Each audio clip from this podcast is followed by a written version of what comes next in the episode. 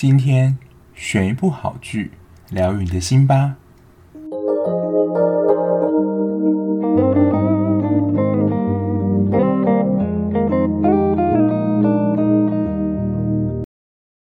Hello，我是小 B，欢迎收听今天的节目。我现在是呈现一个卧佛的姿势在录音，最主要现在录音啊是早上，然后我就是想要调整说，就是环境音啊不要收到。太多，然后麦克风也是清楚，不要爆音的。所以我刚刚真的大概来回的调了快一个多小时，然后总算调到一个我觉得还可以的收音状况。那最近天气真的也还变化蛮大，尤其如果你是北部的听众的话，就是真的要多加的留意，就是最近天气温差状况，就是避免感冒这样子。那，今天要分享的呢，就是《现正分手中》。这一部韩剧，那不晓得大家有看这一部吗？大概在两千年左右吧，我自己把它称为就是韩剧的三女神，就是全智贤、林英爱跟宋慧乔。那时候他们接演的韩剧，我觉得都是有某一种收视保证啦，也可以说就是收视保证。然后他们刚好三位最近都有小荧幕的作品，不过我看完三部，应该说有看完两部啦，一部弃剧了。就都觉得有点小落赛这样。全智贤就是之前有跟大家介绍过的《智异山》，然后林英爱的话就是《神探具景伊》。那今天要讲的就是宋慧乔演的《现正分手中》。那一开始会看这一部，真的是被卡斯吸引了，因为宋慧乔上一部的小荧幕作品其实我没有跟到，是跟朴宝剑一起搭演的男朋友。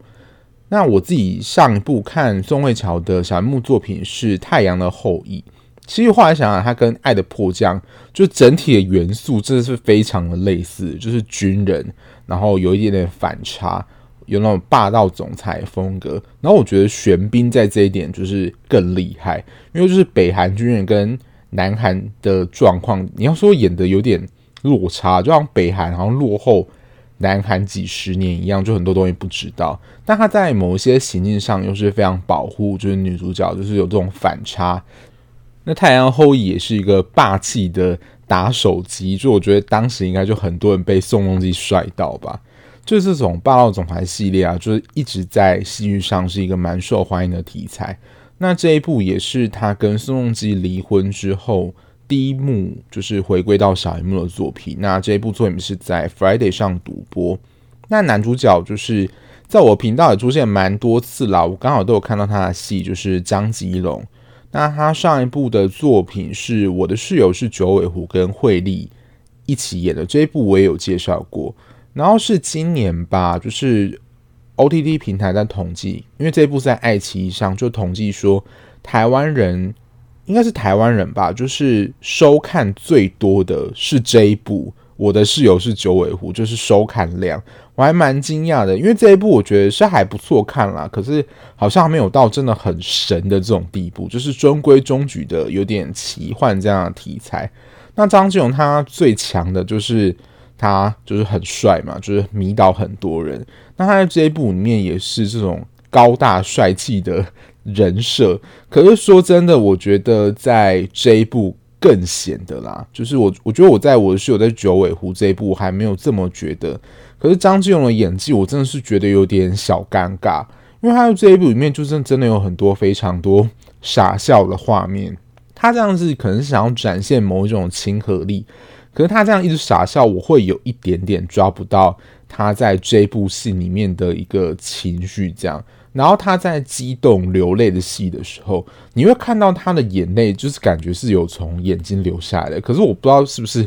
这是眼药水，就你会比较难感受到他情绪上的一些演技。那这一部也是他当兵前的作品，所以他现在已经是在营中了啦。不过也是希望他退伍之后，就是能够继续回到就是小荧幕这样。那他在这一部里面扮演是一个独立摄影师，就是现在很多你要拍照啊，或者是有一些作品，就会请那种摄影师，然后他是那种很抢手的、很难约的那一种。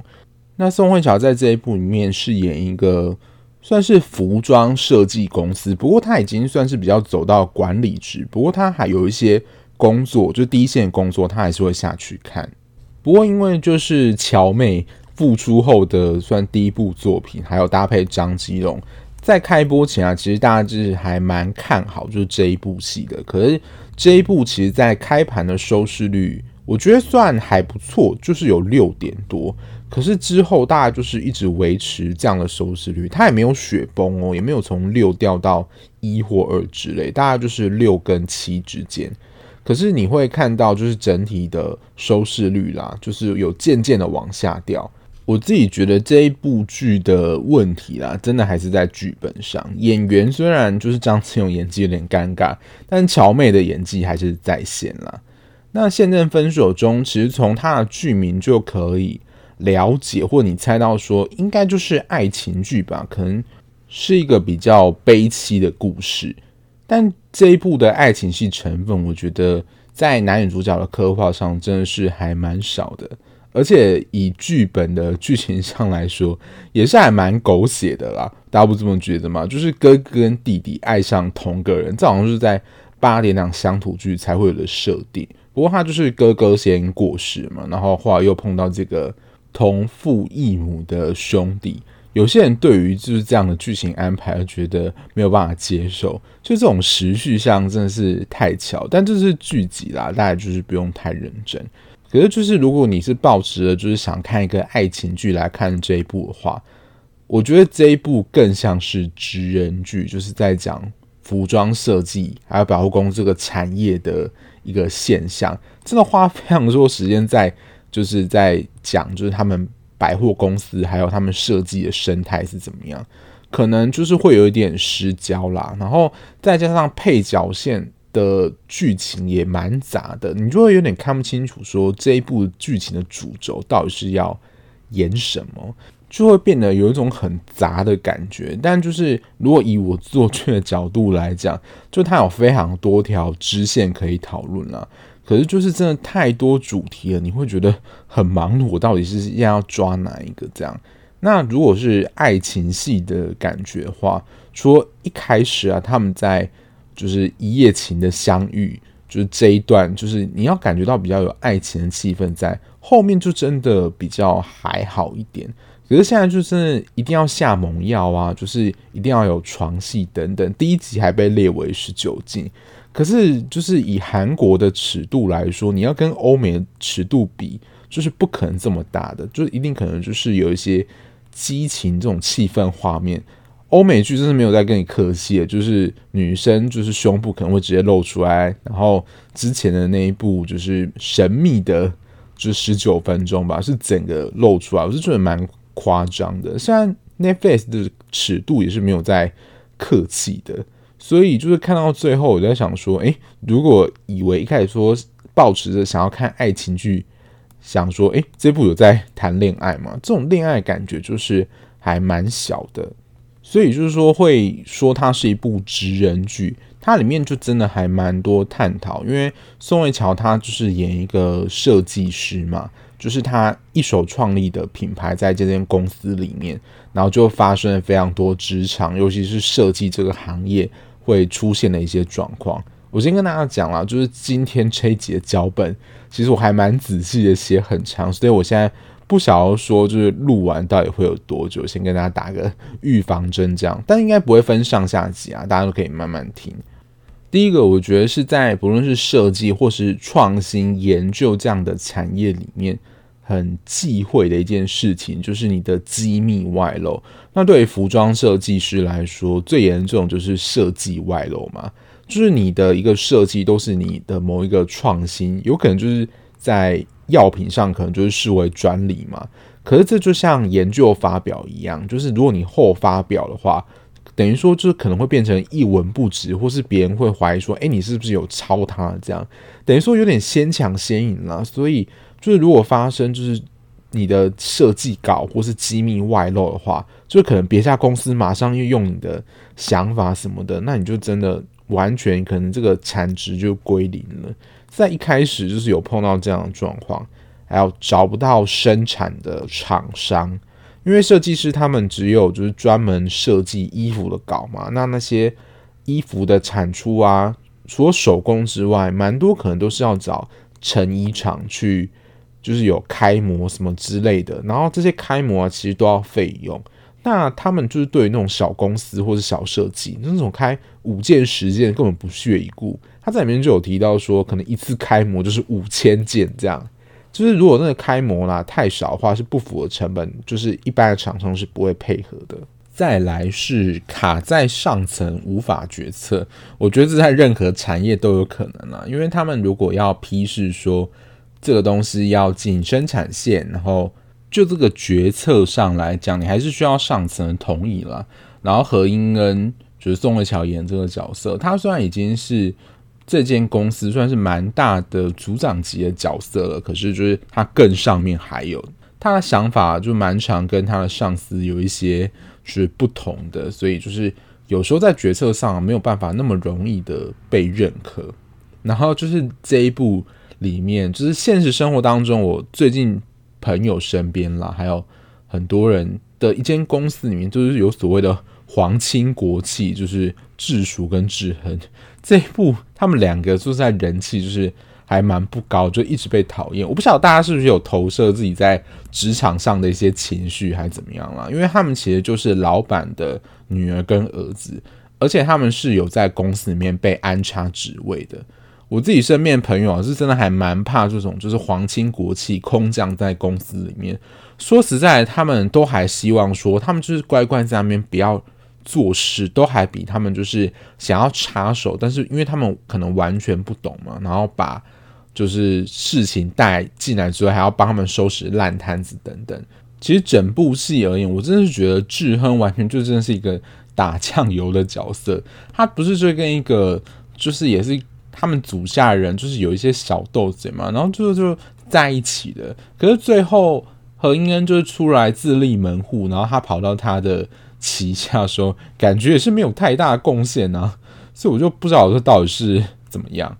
那我自己的经验就是，我前一个单位啦，就是我们在我们那个处室底下，他是担任秘书的工作。那他是这间。公司董事的女儿，你就知道这是多么皇亲国戚的位置。而且他就像我刚刚讲的，他就是那种自己的事情不做，或是他可能插手之后，他觉得没办法解决，或他根本不想做，就是会推到我们这边。而且他没有办法动的程度，是学校的一级长官都拿他没办法。因为我们是隶属于大部分啦学务处底下，在大专院校里面做校长。三大首长啊，通常就是教务、学务跟总务。那连学务长都拿他没办法，你就会知道说这个皇亲国戚的力量有多大。所以不晓得大家在工作啦，我觉得上班族可能更有感，就是会很无奈说，这种皇亲国戚你好像是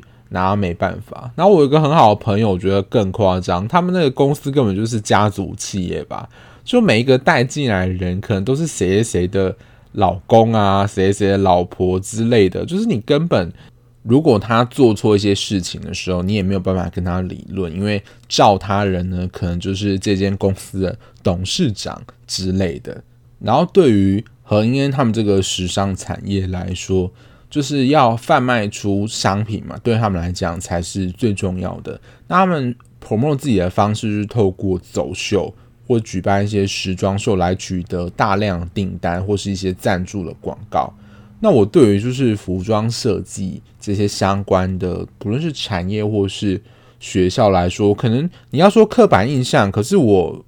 也没有访问过啦，就是听闻过，就是这一类的学生或产业，真的是可以不用睡，他们可能就是真的花。连续一两天就是不用吃不用睡，当然没有这么夸张啦。但是我只是想要表示说，他们真的很投入在他们的一件作品上，然后真的是可能可以不用睡觉的状态。还有就是在一个单位工作到一定程度之后，你想要有一些挑战性，然后成立自己的品牌或自己出去创业等等，就是何英恩他也做到了。因为其实 SONO 就是他手把手拉起来，SONO 就是他在这一家。公司算自己创立的品牌，但他真的是放掉之后，就是重新开始挑战大不易。我觉得也是不安于他的现状啊，他想要给他自己更多的挑战。所以我刚刚讲了这么多，都是在这一部里面有关于职场，还有谈论到的一些议题。就想说这一部根本就是职人剧吧，爱情的部分其实真的还蛮少的。那现正分手中这个片名啦，其实在第二集的时候他就有提到，就是他跟前男友的一段过去。就他们在准备谈分手的过程当中，那前男友就开快车，在雨中开快车，我觉得这不晓得是什么疯狂的行径，反正就是发生车祸而离世了。所以这一切对何英恩来讲是非常突然的，所以他跟。张继勇讲说，就是他现在正在经历一段分手的过程，只是他们不是当面讲好，就是因为前男友突然的离世，所以他正在经历一个分手的状态，这是这一部片名的一个来由。那他其实就是持续的在哀悼过程，走出就是前任离去的伤痛。可是在这一部里面，就是我觉得妈妈。出面就是情绪勒索的场面，真的还蛮多的。就你会看到说，就是因为其实他们这个关系真的是还蛮狗血的啦。哥哥跟弟弟都爱上同一个女生，可是因为他们妈妈其实算是同一个，虽然不是大家不好理解这个关系啊，他们是同父异母，等于说张基龙他是这个妈妈的养子啊，但他就是因为失去他的亲生儿子，所以他就不可能。看到就是同一个女人又爱上他儿子，因为他可能就会想起过去的这些事情，想说你不可能再跟他在一起，你还想要害我再失去一个儿子吗？所以他真的是对何英恩各种情绪勒索，诶，就是你敢选他的话，就等我死了之后再说吧，或者说你选了他之后，就是等于妈妈已经死了。但是我觉得张基勇在这一部的个性嘛，就是还算蛮成熟的。他就是蛮跟可以跟他妈妈分离，就是他想要喜欢哪个女生，他就喜欢哪个女生啊。就是为什么一定要妈妈来决定自己的人生呢？而在这一部里面啊，因为其实不只是张基勇他妈妈，何英恩妈妈也是啊，就是她妈妈也知道说她前一任跟她男友之间的状态，那她现在又碰到了这个就是妈妈，而且他们原本可能是有论及婚嫁程度，所以他们双方的。应该是父母都有见过，所以就是又看到他，诶，怎么又是他这样子？所以一定也不同意，就是他继续跟张基勇在一起。他们双方母亲啦，在心理上都有一些疙瘩。那我真的觉得，在看的时候啦，反而是觉得妈妈是真的还蛮难为的，在这点上，就是你辛苦拉拔的孩子长大，你明知道就是要放他走，他有他自己的人生。可是，当他可能碰到一个选择，不是你自己真的觉得很 OK 的时候，你可能可以劝诫他。可是，如果他真的要选择那个方向的话，你还是要放他走。我真的觉得，就是妈妈很难为啦。就是你自己可能对孩子有非常多的期待，不论是他未来的工作，他未来的伴侣，你都会希望说能够非常顺利，或是。如你所想象当中的选择，可是如果双方期待不一样的话，就真的会需要一些时间去调试了。可是他们最后选择分开的考量，我自己觉得是有两个原因啦。张建荣跟宋慧乔在这一部面，他们本来就是比较追求自我成就的人，他们就是对他们自己未来的发展，其实都是还蛮有期待的。但另外一个考量，虽然张基勇嘴上是这样讲啦，可是我觉得应该是宋慧乔这边比较考量家庭母亲之间的关系，还有考量到张基勇他妈妈的感受，所以最后他们呈现的就是一种，就是他们没有要在一起，可是他们还是相爱的状况，就是考量到家庭的因素。可是我想，如果结局他们又是重新在一起。那就是现正分手中这个片名是现正在一起中吗？就是他们没有分手啊，所以他们其实最后结局就是有一点，你知道，有点飘渺，这样就是他们是相爱，可是他们并没有在一起。不过我自己在想，就是这样子很爱他，可是又放他走，我就是爱人的另一个层次，就是我勇敢的让你走是好的，就我们过去最美的回忆就留在。彼此美好那一面，我自己就是觉得这是一种脑波流这样吗？但他其实，在剧情的尾端啦，就是宋慧乔，他其实有蛮多的感触。他说，就是分手就像恋爱一样，他的价值观说，就是相爱两个人不一定要真正的在一起，就他们即使没有在一起的状况，可是他们还是彼此爱对方的。所以这个分手啦，其实。在某种程度上，就其实也是恋爱的意思。这听起来有点脑波流很悬的感觉，所以某种诠释上也可以解释成为现在恋爱中。但他们确实他们是没有在一起的，所以对于那种爱要大声说出来的观众，可能就会觉得很不耐烦，就是到底在演什么？就喜欢就喜欢啊，不喜欢就不喜欢。就对于他们的感情，只是有点雾里看花这样。那除了主要的 CP 之外，就是第二对，就是皇亲国戚组合，就是智淑啊，她是英恩的高中同学，可是她就是这家老板的女儿嘛。那她其实是英恩的上司，可是基本上英恩就是包含所有的工作能力，他就是完全只是签字而已。他能力真的基本上，我觉得是还蛮差的。所以他在这一部的角色，我看一些网上剧评，就是真的还。蛮不喜欢他，他是说凭什么他可以跟就是另外一个道勋广告公司的负责人在一起？因为智淑他一开始的恋爱价值观就是一定要高富帅，虽然一开始都是他单恋别人啦，可是每一次都是失败收场。就像像一开始道勋跟张志勇站在一起的时候，他完全没想过就是就是要选尹在骨啊，就是张基龙嘛，完全就是不把道勋放在眼里。不过在阴错阳差之下，他跟道勋后来就是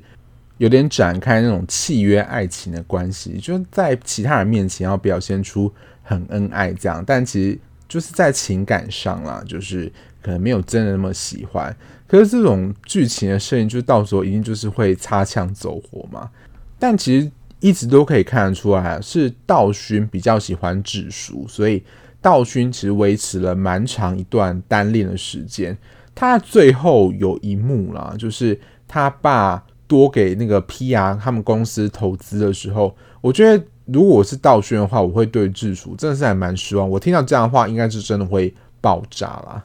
因为过去可能跟智淑在一起的男人都是看上他们家的钱财，因为他爸就是老板嘛，他们家就很有钱。当他爸把更多计划交给道勋去办的时候，他想说：“好，你是不是就是看上我们家的钱？所以当就是你拿到更多计划、更有钱的时候，你只是觊觎，就是想要达成这个目的，所以才跟我在一起的。”他就直接把这样的话告诉道勋讲。可我听到就觉得真的会爆炸，就是完全的否认他的努力，因为他确实是按照他的努力去得到这份工作。这道理讲。对一个人来说是一个很大的成就感，可是他把这样他得到辛苦工作得到成果归因于说是想要夺取就是他爸的信任来就是投资他之类的，就也难怪说那场戏就是道勋就直接把智淑说，请你离开我的办公室，因为他们当时其实并没有分手的关系，是还在一起的。可是如果我听到这样的话，真的一定会马上炸锅的。那其实你要讲现正分手中，它的核心主题是在讲离别这件事情。从何英恩跟她男朋友分开，还有现在要跟她讲的，就是我觉得是根本就是盖过了爱情线主线的这个事情，也可以说是整片最感人的地方啦。就是盖过了男主角的爱情戏，就是全美淑离癌这件事情。你可以看到，就是她老公的态度真的是。非常大落差，就原本啦，完全就是对他非常不客气，甚至在公司里面跟女人有一些暧昧，而且他得知到他老婆离癌事情，还是从别人口中知道。我自己看说是有点小小生气，就是说他不是说他要好好治疗吗？就是原本他一开始是持放弃的态度，然后是在英恩啊、智淑，因为他们其实三个是算很好的朋友。何英恩跟黄志淑虽然就是上下属的关系，不过他们其实私交是算还不错的。他们三个是还蛮友好关系，在他朋友的积极鼓励之下之后，他才说哦，他会好好积极的治疗。不过后期看起来感觉没有很积极的治疗啊，所以我不晓得说是不是因为这样的癌细胞已经扩散，没有办法治疗。因为假如说如果现在癌症的治疗就是化疗嘛，可到最后，诶，头发也都还在啊，然后在医院的场景也没有很多，就是真的积极治疗。我在剧情里面还在猜说他到底会不会走，就是他到底会不会因为癌症而死亡？因为其实这个真的到蛮后面才演到的。那因为他我觉得蛮令人心疼，就是除了她老公是最后才，我觉得很后期啊才发现说他老婆生病之外，最主要是他们的小孩还很小，感觉那个时候他离爱说可能才三四岁而已吧，就是还在那种天真懵懂的阶段。那我自己的经验就是，因为我有一个堂姐，她其实是大概是不到三十岁就因为生病过世了。那她那时候她蛮早结婚，她小孩那个时候可能也才三四岁吧，哦，没有，可能才两三岁。就是他们对于死亡这件事情还不是搞得那么清楚的时候，因为我们是有去那个是殡仪馆见他最后一面，然后那时候他的小孩其实。还并没有太大情绪，就是可能还不晓得发生什么事了。而后来他们长大之后，就发现他们其实，在长大后是比较有情绪，才原来了解说，哦，那时候妈妈就已经先离开了。这样，那有关于就是离别这件事情，或是我们人比较脆弱这件事情呢？我之前在实习的时候，就是有幸了。拜读了一本书，这本书后来理科太太其实也有分享过，我蛮推荐这本书的，就是大家可以去看。当时博客还卖到缺货，可是我看完之后是真的觉得还蛮推荐的。它里面有一些概念，你简单来讲啦，就是及时行乐。可是我觉得他用的文字蛮洗练的，就是分享给大家，就是脆弱的力量。他就是如果我们在面对一些未知的事情或离别的事情、不幸的事情的时候，我们的态度是怎么样？他说，我们无法为生命中的不幸预做准备。当我们把每一次的喜乐拿来排练绝望时，反而降低了自我复原的能力。我对这句话的理解就是，你与其在那边就是先做很多的心理建设，然后想方设法说预防一切的状况，然后在那边担忧啊，然后就想说，哦，到时候就先做准备就好。但其实应该说，每一刻可能不幸的事情都会发生。那有时候你原本可能一直在练习准备那种可能你要调试悲伤能力，可是真正你发生这种事情的时候，你是完全是措手不及的，反而会失去了就是你原本可能。你原本有一些时间可以好好的陪伴啊之类，反而就是没有那些时间成为你后悔的因素。等于说，如果你平常都已经可能把握及时行乐，或是有好好的去做你自己想做的事，或好好陪伴的话，当他真的离开的时候，你的失落跟哀痛感是相对比较低的。所以在就是你可能生命将至的时候，我之前在补习班。的老师他有分享过一段经验，我觉得还蛮写实的。我不知道我之前有没有讲过啦。他就是在安宁病房服务，就是那种就是已经生病到可能最末期了，就是放弃医学上积极的治疗，就是最后一段时间让病人好好的走。这样，他就是访问那些在安宁病房的人说，他说就是他们不会后悔自己做错了什么事，犯过什么错。他们可能会后悔的是，就是他们没有做哪些事情。所以在生命快到尽头的时候，他们不会那么专注在自己过去犯了什么错，反而会惋惜或觉得有一点遗憾，就是他们没有做过或可能享受哪些事情，比如说好好陪伴家人啊，这些可能就是他们没有做而错过的。所以在剧情上啊，就是智淑其实想要。回归那种重当模特的感觉，那因为那时候就刚好要举办一个新的时装秀，他们那时候就请美淑来担任模特，来完成他的梦想。其实，在这个时候就可以看到，其实大家在死亡面前都是一样的。如何面对离别，我想是这部戏最主要想要讨论的一个核心议题。所以就是。刚刚讲了，又是职场的一些现状啊，还有离别的议题，就会知道说这一部爱情戏的成分真的是还蛮少，就是那种光芒已经被盖过了。那除了跟人分开，就是分手，然后生离死别这种离别，还有一种离别可能是婚姻关系当中的结束。没错，英恩他的父母呢，其实也是面临了大概是老年离婚的这件事情。最主要的起因点啦，还是英恩的妈妈受不了他爸，就是太，你要说真的是蛮大男人主义的。有关这样的一个剧情啦，我更推荐去看《婚词离曲》里面，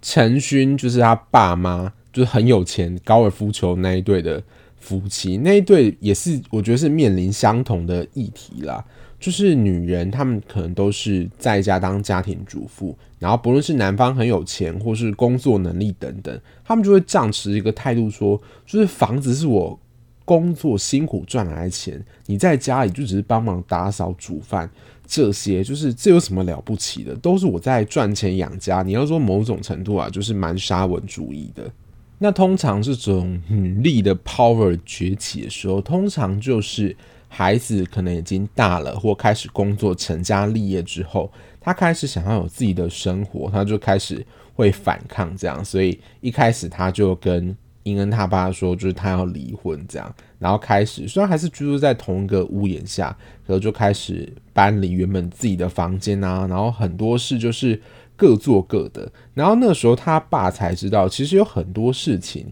不是所谓的理所当然。我觉得这是关系相处之道蛮重要的一点。比如说洗衣服啊、煮饭这件事情，不是另外一半就是一定要帮你做的事情。或是你会觉得说这是很自然的事情，结果那个时候他就是不帮他洗衣服，然后就是要他自己煮饭，煮饭也不会用电锅，洗衣机洗出来衣服可能就染色了，袜子放在哪也找不到。其实这些过去都是他妈妈就是在家里好好的都帮他准备好，这样他才知道说原来就是这不是理所当然，才知道说要道歉，然后希望不要离婚等等。而且中间一开始啦。他们都会有一个态度，就是说你现在是在闹脾气吗？的这种态度，就是以为他们会想要闹一下，直到就是他们可能拿出离婚协议书之后，才觉得说这不是在开玩笑的，然后这时候才开始会对于自己过去的一些行为开始反省，然后道歉，然后想要试着挽回这段婚姻。有些啦会真的可以成功挽回，但有一些就是他决定说他要卒婚这样。然后刚刚前面有讲到，他们最终没有又在一起的其中一个理由了，除了一个是可能有考量到在国他妈妈的感受之外，另外一个其实就是他们追求个人自我的成长，就包括英恩后来自己又开创了独立品牌嘛。然后其实我觉得英恩可能也有考量到在国，就是他的发展可能去法国。还是比较好的。之前有时候听一些不论是艺人、啊，他们分手理由就会说，呃，他想先以工作为重，他对于工作中的自己可能有一个期待理想的样子，他先想往这个方面发展，然后他也觉得在国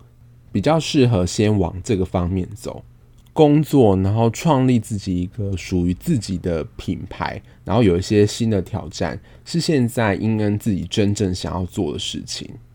我是觉得英恩有一点意识流了，就是说在彼此的认定上，我们还是彼此的喜欢，可是我们就可以在彼此的生活当中融入，可是我们不一定真的要在一起，或是有一些约定的关系等等，或是真的要腻在一起，这种才有叫。在一起，或者某种程度可以看出来说，英恩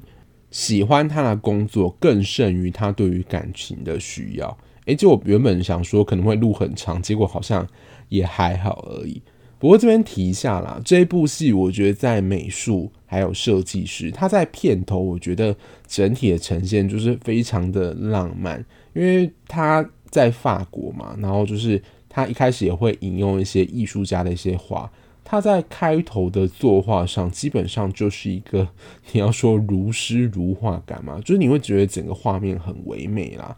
然后这个是一个额外的小闲聊啦。我不知道最近大家在看剧啊，有没有发现，不论是日剧或韩剧，可能就是会搭到一些其他国家的语言。然后比如说韩国人，他们就会需要讲在这部里面讲法语，他们就有在。法国那边留学跟工作过嘛，所以就是尤其是张继勇，他在这一部里面真的还不少法语的台词。可是因为我不会法语，我也听不出来说是不是有口音，或是有没有什么讲错地方。可是真的就是还蛮佩服的，就是要再讲另外一种语言这样。然后最近韩国想到就是《黑色太阳》里面玉子妍里面演的卧底。他就是全部都在讲中文，可是你可以听出来，就是一个韩国人在讲中文，就是口音啊，还有整个抑扬顿挫，其实整个来讲都是蛮奇怪的。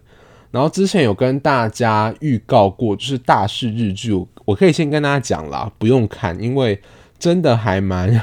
也是调性有点诡异啦，就是 Super Rich 里面赤楚卫二里面到最后，因为他们是一个。电子书的公司，然后后来要去台湾去拓展客户，就是拜访人，需要筹措资金等等。他在里面也是讲了很蹩脚的中文，我只能说演员辛苦了。尤其我们是台湾人，听中文就更能知道说那个尴尬感在哪里了。我看完之后去查一些资料啊，就是这一部的编剧，因为这一部的。主要职业就是在讲时尚产业设计嘛。这个编剧他说是真的有去走访巴黎的时装周去参考当地的状态的。可是拍摄的场景是不是真的有到法国，是真的还不知道。因为像之前就是《黑道律师文森佐》，他前面其实场景第一集里面就是意大利的场景嘛。但我后来去看那个幕后花絮，那些完全都是搭景跟动画拍成的。所以我不晓得，就是这一部是不是真的有到法国拍摄，是不得而知。因为近期疫情又这么严重，能够出国去拍摄吗？我是保持一个问号。但我觉得应该是搭景的成分是比较高的，所以现在的动画真的是做得鬼斧神工，就会觉得好像就是真的去亲临到那个地方一样。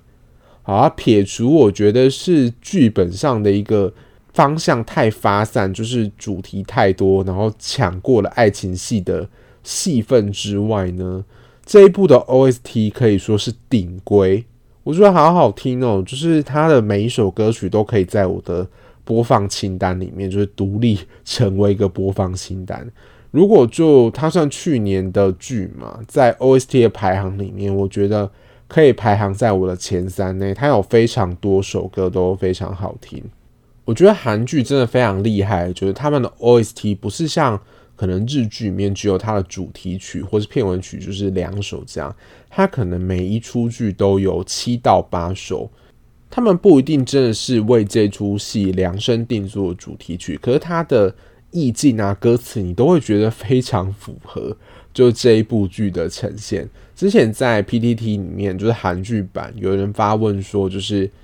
推荐好听歌曲的韩剧，我之前在 IG 线都好像也有问过，就是大家在看剧的时候会不会重视 OST？大概我觉得有八成比例人其实是跟我一样会在乎剧中配乐的。然后那时候他们在底下留言，有两部我是蛮认同的，他们的票数真的是领先其他蛮多的。但因为我觉得韩剧 OST 真的是非常出色啦，一个就是没关系是爱情。他在西洋歌曲的部分，反而就是在韩剧里面算真的独树一格，是很好听的。然后再来就是德鲁纳酒店，德鲁纳酒店也是整张专辑的音乐品质啊，我觉得都是蛮高的。就是特别推荐一首，它的歌名是《Your Season》，就是属于你的季节。他的歌手叫做二十岁，名字还蛮幽默的。这首我觉得非常好听啊，就是如果。你对于这部戏剧没有兴趣的听众没有看，那说实在，可能也我觉得可能也不用看了。但歌的话，我真的是还蛮推荐的。现正分手中，整体网友的评价是真的还蛮惨的，就是有蛮多炮轰的啦。在剧中，宋慧乔的年纪大概是四十岁左右。人家想说，就是四十岁处理感情的方式，怎么会是有一种虚无缥缈的程度？不就是应该要讲清楚吗？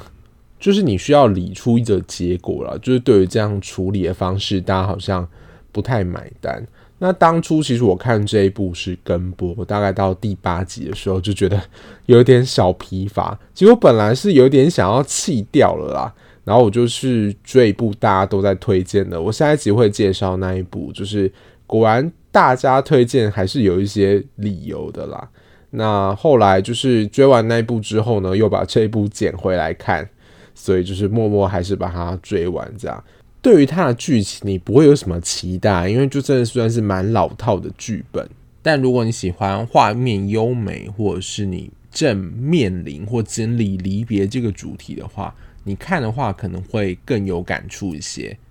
那以上就是今天跟大家聊这一部《宪政分手中》的一些心得跟感想啦。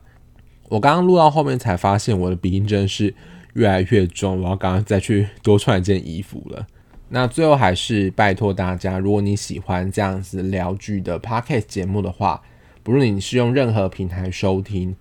订阅这个节目，就可以在比较快的时间收到节目上架通知。那如果你想要了解我即时追剧讯息，或者想要跟我互动聊天的话，可以在资讯栏地方找到我的 IG，欢迎追踪哦。那我们就下一节目再见啦，拜拜。